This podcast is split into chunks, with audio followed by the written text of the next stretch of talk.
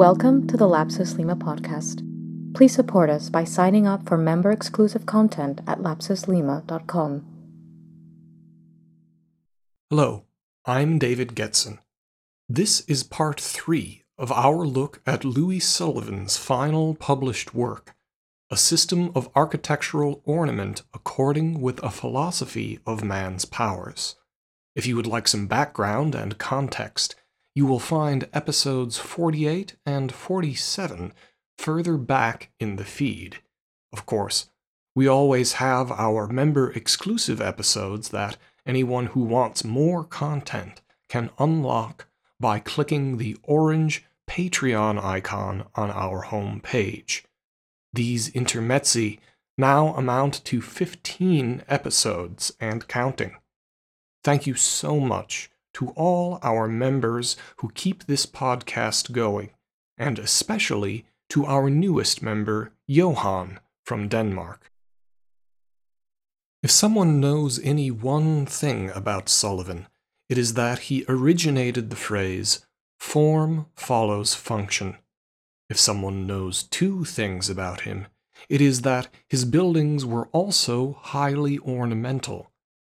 In the shadow of the 20th century, we tend to frame these two things as a contradiction. The question is, though, are they really? And could this seeming inconsistency be a reason why the study of this otherwise groundbreaking architect has been considerably neglected in comparison to that of his contemporaries and successors? In a general sense, the functional in architecture is supposed to be devoid of ornament and decoration. A doorknob shaped like a rose will not be as functional to manufacture, use, or clean as its plain circular counterpart. A facade where the trappings of a Greek temple dictate proportions and window arrangements for 20 floors of offices will seem less functional than a simple and featureless glass and steel exterior, framing window inlets for sunlight and vent grates for air conditioning. These are the extreme conditions that intensify the contradictions at hand, and this contradiction seems normal to us. In the light of this customary perspective, Sullivan's work makes it look as if his right brain did not know what the theory of his left brain was on about.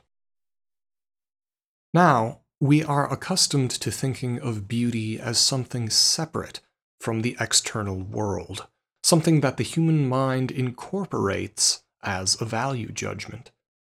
We say that it is in the eye of the beholder, something Kant articulated quite precisely in his third critique. The analysis and appreciation of beauty is most properly considered in the distinction between free and adherent beauty. Free beauty is admiring a landscape or a collection of lines on a paper that appear pleasing to the eye with no additional benefit. This stands in distinction to adherent beauty, what mathematicians call the elegance of an equation or an engineer the beauty of an airplane, the spare aerodynamic lines that help ensure both speed and flight. The philosopher was, in effect, expressing that which logically follows from the conceit that a human is a distinct ego, an isolated consciousness apart from the surrounding environment.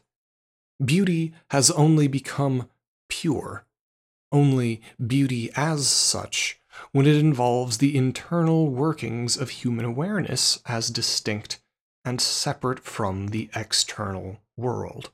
The interstitial tissue found between Descartes' I think, therefore I am model of mind body dualism and Kant's critical formulation of beauty is the latter's differentiation between phenomenon and noumenon.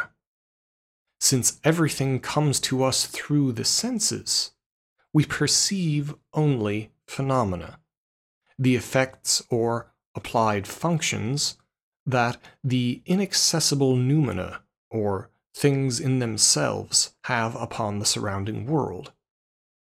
Adherent beauty is beauty that is still bound up in this world of functions, of things interacting with other things. Beauty only becomes free when it is swallowed up entirely by a most peculiar noumenon, that of the human ego, where it attains the status of a purer beauty as an object of contemplation.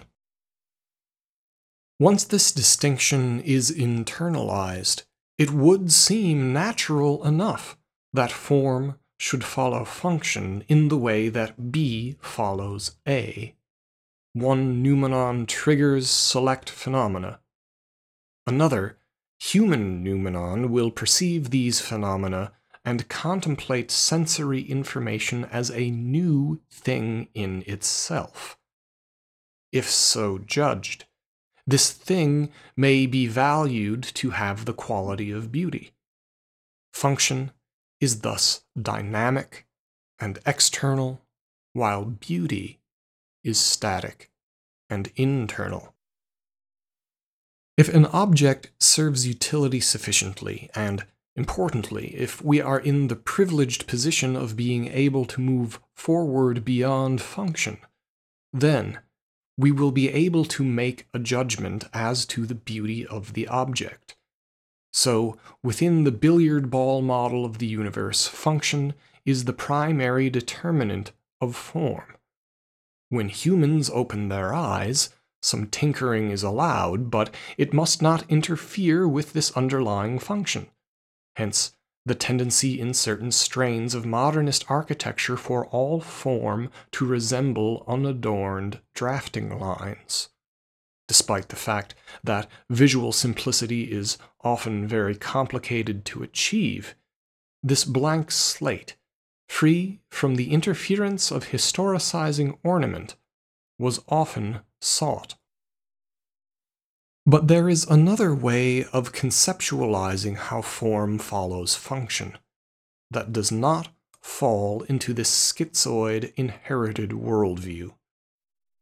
While form can certainly follow function as if they were separate steps, function can also be followed as if it were a continuous path, with the form and unfolding along it. In certain branches of developmental biology and design, this is known as the chreod, or the necessary pathway due to Sullivan's emphasis on biology and the seed germ. This continuous, rather than discrete view of function is likely the more adequate interpretation of his theory. Stepping back for a moment from Sullivan, his works gain even greater value in that they urge us to look beyond the cultural and philosophical frameworks that we are accustomed to. It is important to ask if form followed function in the way high modernism interpreted it, and if this is a general law, then why are ornamental efflorescence and detail so pervasive both in nature and at almost every turn in human history? The fact is, that strict functionalism, expressed as unadorned design, is an anomalous development, endemic to the industrial age. What allowed this idea to manifest itself in built form is the separation that Kant made explicit in his analysis of beauty in dividing it between the extraconscious and the intraconscious. Though he did not invent this distinction, he did put down exactly what his culture had been building up to for some time namely, that function and beauty are different. The world acts in random events according to specific rules, like billiard balls on a table. Human consciousness exists as an accident, whether through divine intervention or by chance. The concept of human awareness as separate ego connects directly to the notion that beauty and function are distinct, and that beauty is added on to function through the subjective judgment of an individual. In this rapid survey of late Western intellectual history, one can discern the outlines of 20th century design. Now, inject 20th century crises into the picture. The masses increase, and design is challenged by the need to minimize the subjective and maximize the universal. There, where functional external drivers must be met, the internal affair that is beauty can be set aside. Unlike the aristocratic ages of the past, ours has neither time nor money nor attention for free beauty. Adherent beauty is the safest route, and the safest lane within this highway is to emulate the planar clarity of geometry. Euclidean forms, colorless and therefore honest, rise to dominate. The aggressive striving to maximize the objective to the greatest possible extent is called out as supposedly starting from zero. Expressions of any internal sentiment may tread on the internal sensibilities of another, so they must be avoided. Form is not just separate from function, it is secondary to it. As we alluded to in the first episode of this chapter, though, Sullivan's image of the unitary seed germ points beyond these commonplace distinctions. In his lengthy introduction to the visual exemplifications of his ideas, he insistently repeats that the powers of mankind are both internal and natural. And right there, we are met with a significant departure since, according to the Kantian model, we equate phenomena with what is natural, and thus external to us. Sullivan furthermore argues that genius is, at least potentially, a universal quality, so either the locus of genius can be implemented everywhere in unique and intelligible ways, or the power of specific genius can be applied broadly. This is also in direct opposition to the modernist insistence on starting from zero, which, as we have seen here, amounts to a tactical retreat into objective geometry. Sullivan outlined a much more dauntless path, one that has been barely trodden, but which points towards a new conception of design. Join us as we trace a path down the other side of this mountain through Sullivan's enumerated powers of man. Next time on Lapsus Lima.